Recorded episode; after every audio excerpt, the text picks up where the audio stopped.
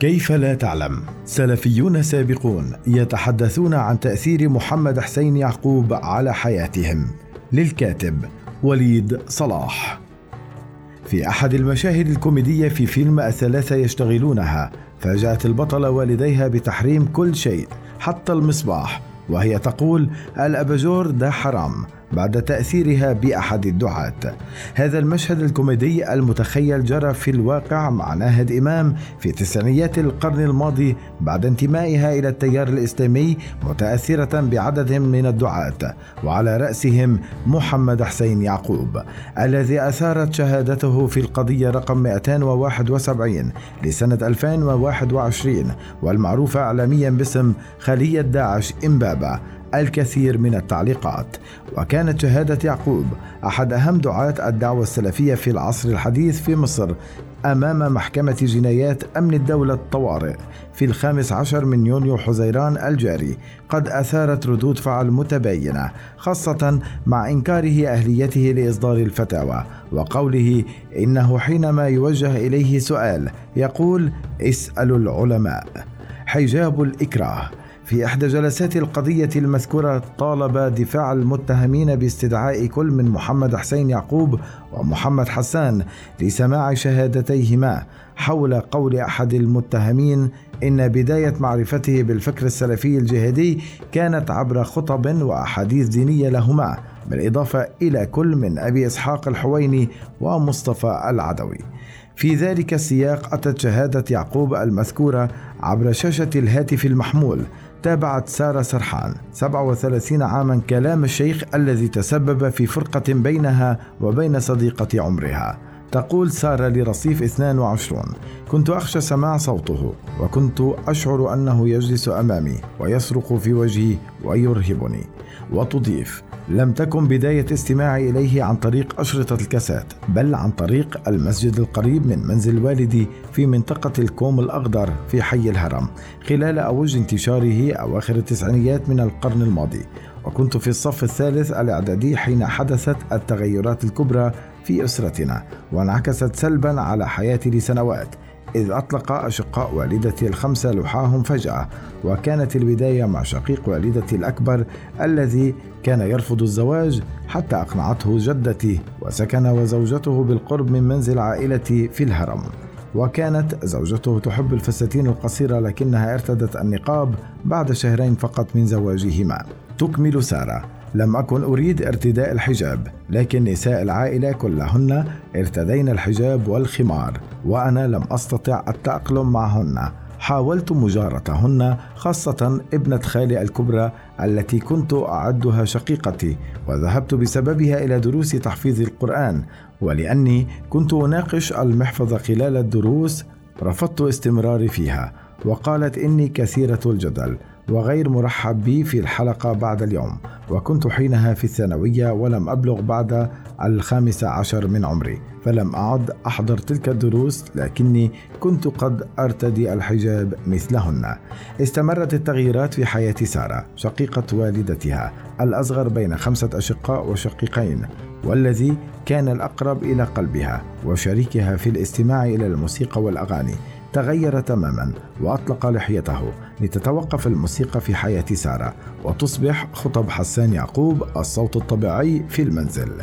عانت سارة من العزلة وسط عائلتها صديقتها الأقرب إليها أي ابنة خالها تغيرت أفكارها وتركت التعليم لأنه حرام وابتعدت عنها ولاحق التغيير بسارة. فقد امتنعت عن ممارسة رياضة الجري لأنها محل استهجان أسرتها وأصبحت تتقبل الكثير من التصرفات في حياتها مكرهة ومنها امتناعها عن قراءة الروايات لأنها غير مستحبة لدى العائلة حتى التحقت بكلية دار العلوم وتدرجت في الحجاب بين القصير والطويل وصولا إلى الخمار والنقاب الذي ارتدته لتجار العائلة ثلاثة أشهر قبل أن تخلعه نهائيا عام 2011 تزوجت سارة وأنجبت ابنة ثم انفصلت وبعد الانفصال لم تحاول الاقتراب من عائلتها حتى تلقت اتصالا من ابنة خالها زاد الفجوة بينهما إذ سألتها بصوت خافت هو أنت لسه مؤمنة؟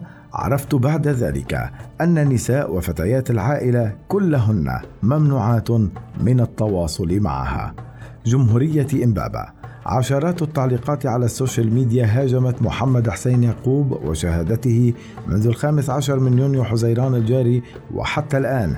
ومن بين المعلقين القيادي السابق في جماعة الإخوان المسلمين ثروت الخرباوي الذي قال إن المشكلة ليست في أن الأخ يعقوب كان يكذب كذبا صريحا في شهادته مستخدما التقية والمعاريض ولكن المشكلة هي في أن جمهوره كان سعيدا جدا ويرى أن شيخه كان في منتهى الذكاء وهو يكذب للهروب من مأزق الشهادة. يتفق عبد الله يحيى 35 سنة مع ما قاله ثروة الخرباوي حول إحساس أنصار الداعية محمد حسين يعقوب ويقول في روايته عن فترة من حياته انتمى خلالها إلى الفكر السلفي. نعم من ينتمي إلى الفكر السلفي يوما سيعرف أن أنصار محمد حسين يعقوب سعيدون بما قاله فهو من وجهة نظرهم استطاع أن يحير المحكمة ولم يأخذ أحد منه شيئا. وحول الفترة التي اعتنق خلالها الفكر السلفي وكيف بدأت يروي عبد الله كنت في سن المراهقة. من سكان منطقة إمبابة وهي إحدى المناطق الشعبية التي شهدت رواجا للفكر السلفي في فترة التسعينيات ومطلع الألفية الثانية. وكانت معظم المحال سواء التي تبيع الكاسات أو غيرها تذيع خطب محمد حسين يعقوب ومحمد حسان ودروسهما. ويضيف الشاب الذي ابتعد عن منطقة إمبابة منذ سنوات لكنه لا يزال يسكن في محافظة الجيزة. ويعمل في مجال التسويق العقاري في الصف الثالث الإعدادي تقريبا. كنت أبلغ من العمر الخامسة عشر عاما وكنت أذهب للصلاة في المسجد وبدأت أستمع إلى شرائط محمد حسين يعقوب وكان أكثر انتشارا في أواخر التسعينيات في منطقة إمبابة من محمد حسان أو غيره. بدأت التغييرات والتحويلات في شخصية عبد الله وعن ذلك يقول كانت شخصية والدي قوية وكنت أخشاه. لذلك لم أكن أستطيع إغلاق التلفزيون أو منع مشاهدته في المنزل. كنت أكتفي بالجلوس في غرفتي وبالطبع ابتعدت عن سماع أنواع الموسيقى كافة فهي حرام. وبدأت أقتني كتبا تتحدث عن الفكر السلفي وكان السبب في اقتناء كتب الشيخ رفاعي سرور حديث محمد حسين يعقوب عنه. وكانت المرة الأولى التي أقرأ فيها اسم سيد قطب. عن طريق أحد كتب رفاع سرور وأصبحت أبتعد بالطبع عن الحديث مع جيراننا المسيحيين. وأما في المدرسة فكانت علاقتي بالأصدقاء تقتصر على مناقشة المواد الدراسية لكن لم أجاريهم سواء في الحديث عن العلاقات مع الفتيات في سن المراهقة أو في الدخول معهم في تلك التجارب ولم أكن أصافح ايا من نساء أسرتنا أو النساء عموما باليد وأكتفي بالتحية. وعن تراجعه عن الاستمرار في ذلك الاتجاه يقول عبد الله ذهبت في إحدى الأيام للاستماع إلى محمد حسين يعقوب في أحد مساجد ضواحي القاهرة وشاهدت هناك الشيخ الذي يحدثنا عن الزهد وترك متعة الدنيا وينزل من سيارة موديل العام وعلمت بعد ذلك أنه متزوج من أكثر من امرأة وحينها كنت قد بدأت عامي الأول في الجامعة وقررت ترك ذلك كله خلفي. يروي عبد الله أنه بعد سماعه شهادة يعقوب ظللت أضحك وقتا طويلا حين سمعت من كان يحدثنا في شرائط وخطب عن فضل الجهاد والغزوات والحور العين والطريق إلى الجنة. يقول بعد ذلك إنه كان يقصد جهاد النفس. لم أندم على فترة في حياتي قدر ندمي على فترة قناعتي بأفكار هؤلاء يوما.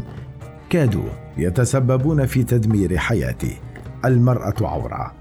لا يختلف تأثير خطب دعاة التسعينيات ومطلع الألفية الثانية على الرجال والنساء لكنه يكون أحيانا أكثر قوة وقسوة على النساء وهو ما تؤكده ناهد إمام.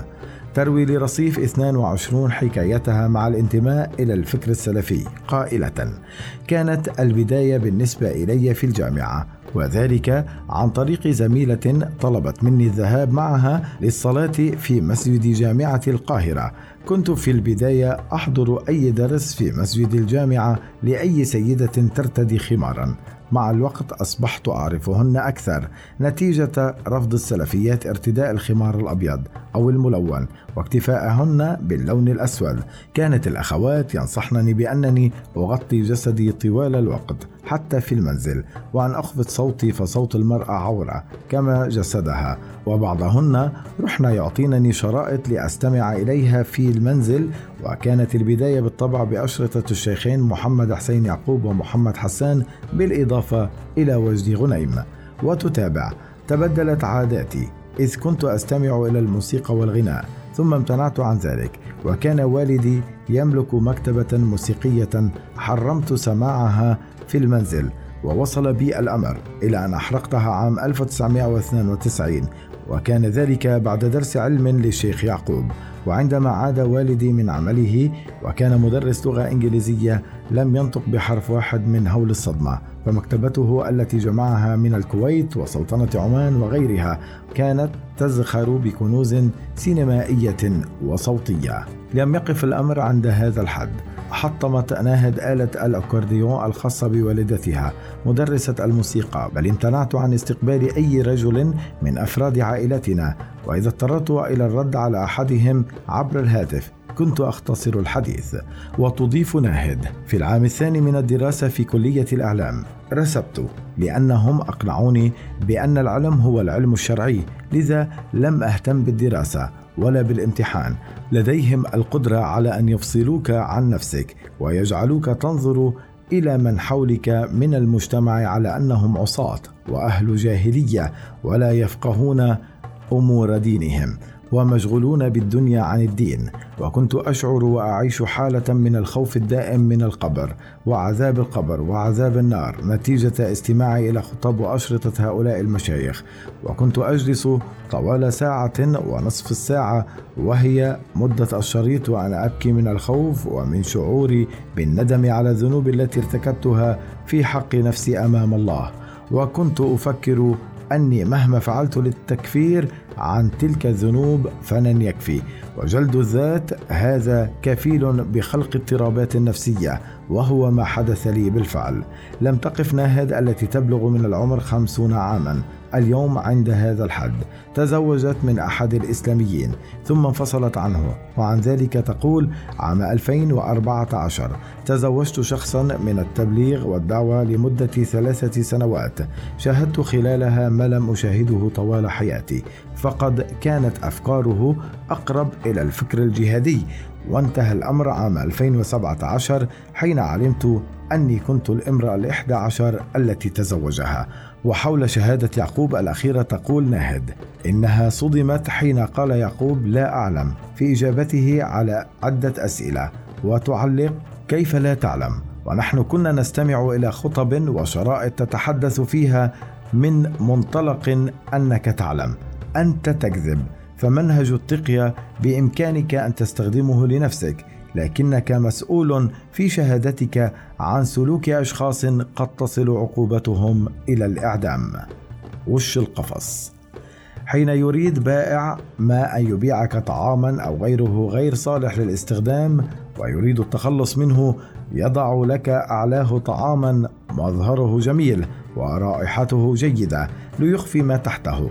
ويطلق المصريون على البضاعة تلك اسم وش القفص وجه القفص. هذا ما قاله أحمد. رفض الإفصاح عن اسمه كاملا وهو يروي لرصيف 22 قصة سبع سنوات قضاها داخل الدعوة السلفية. يقول أحمد.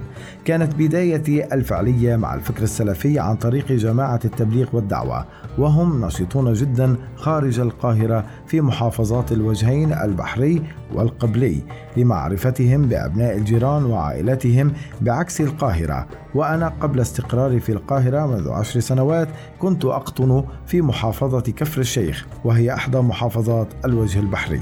ويضيف مما شاهدته بنفسي وحدث معي ومع كثيرين غيري ممن أعرفهم أن أعضاء جماعة التبليغ والدعوة كانوا يستغلون أزمة ما في حياتك مهما كان حجمها وسواء عاطفية كانت أو نفسية أو غيرها ويتقربون منك ثم يدعونك إلى الصلاة معهم في المسجد ليتطور الأمر بعد ذلك وهو ما حدث معي. ففي أحد الأيام حين كنت أعاني من بعض المشكلات خلال مرحلة الثانوية العامة وذلك في بداية العقد الأول من القرن الحالي التقيت باثنين منهم في أحد شوارع المنطقة ودعياني إلى الصلاة في المسجد وذهبت معهما وعلمت بعد ذلك أنهما ينتميان إلى التبليغ والدعوة. وعن الخطوة التالية يروي أحمد كيف استمع إلى شرائط الدعاة للمرة الأولى. قائلا وجدت بعد أيام علبة تحمل اسمي على باب المنزل ولم أكن أعرف في حينها من أرسلها. وفيها أربعة شرائط لمحمد حسين يعقوب ومحمد حسان وداعية ثالث لا أتذكر اسمه لعدم شهرته. استمعت إليها جميعا وشعرت بصعوبة الالتزام بما يطلبه يعقوب من تقشف فكان ينتقد ما أنا عليه كله. إذ كنت أحب اقتناء الملابس والأحذية بينما كان يطلب في خطبه أن نشتري منها الأقل ثمنا وأن نتبرع بالفارق لفقراء الأمة. وكان محمد حسان يرى أنه يمكنني أن أشتري ما أريد وأن يبدو مظهري جيدا وأكون ملتزما في الوقت نفسه. وكان أصدقائي الجدد الذين أصبحت واحدا منهم يرون أن الشيخ يعقوب على حق فيما يطلبه منا من خلال خطبه وتلك كانت نقطة خلاف جوهرية بقيت بيني وبينهم طوال الوقت. ويكمل أحمد كي أتجه إلى الطريق الصحيح ابتعدت عن الأصدقاء الذين كنت أعرفهم كلهم. لأنهم يدخنون وسيكونون سببا في ابتعادي عن طريق الهداية كما ابتعدت عن التعرف إلى الفتيات حتى ضمن نطاق العائلة. وصرت أدير وجهي عن جيراننا من الأقباط ولا ألقي عليهم السلام. ثم بعد ذلك أصبحت أستمع إلى خطب أخرى على شرائط كاسات يعطوني إياها وهي لياسر البرهامي وأحمد فريد. فقد انتهت بالنسبة إلي مرحلة محمد حسين يعقوب ومحمد حسان إذ كانت أشرطتهم مجرد بداية. أو باللهجة العامية المصرية وش القفص؟ ويكمل أحمد عن المرحلة الأصعب في حياته حينما كان يجلس مع أسرته من دون مشاركة أعضائها تفاصيل الحياة اليومية. كنت أقضي غالبية الوقت مع الكتب وفي الاستماع إلى الخطب من خلال شرائط الكاسات وبالطبع من دون الاستماع إلى الموسيقى أو مشاهدة التلفزيون. ووصلت كما غيري إلى الشعور بأن ما فعلته كله في حياتي كان خطأ ومهما حاولت فلن أستطيع التكفير عن تلك الذنوب. لكنني تراجعت بعد ثورة الخامس والعشرون من كانون الثاني يناير على عكس ما فعل غيري في اتجاههم نحو أكثر من ذلك وكنت أعرفهم معرفة شخصية.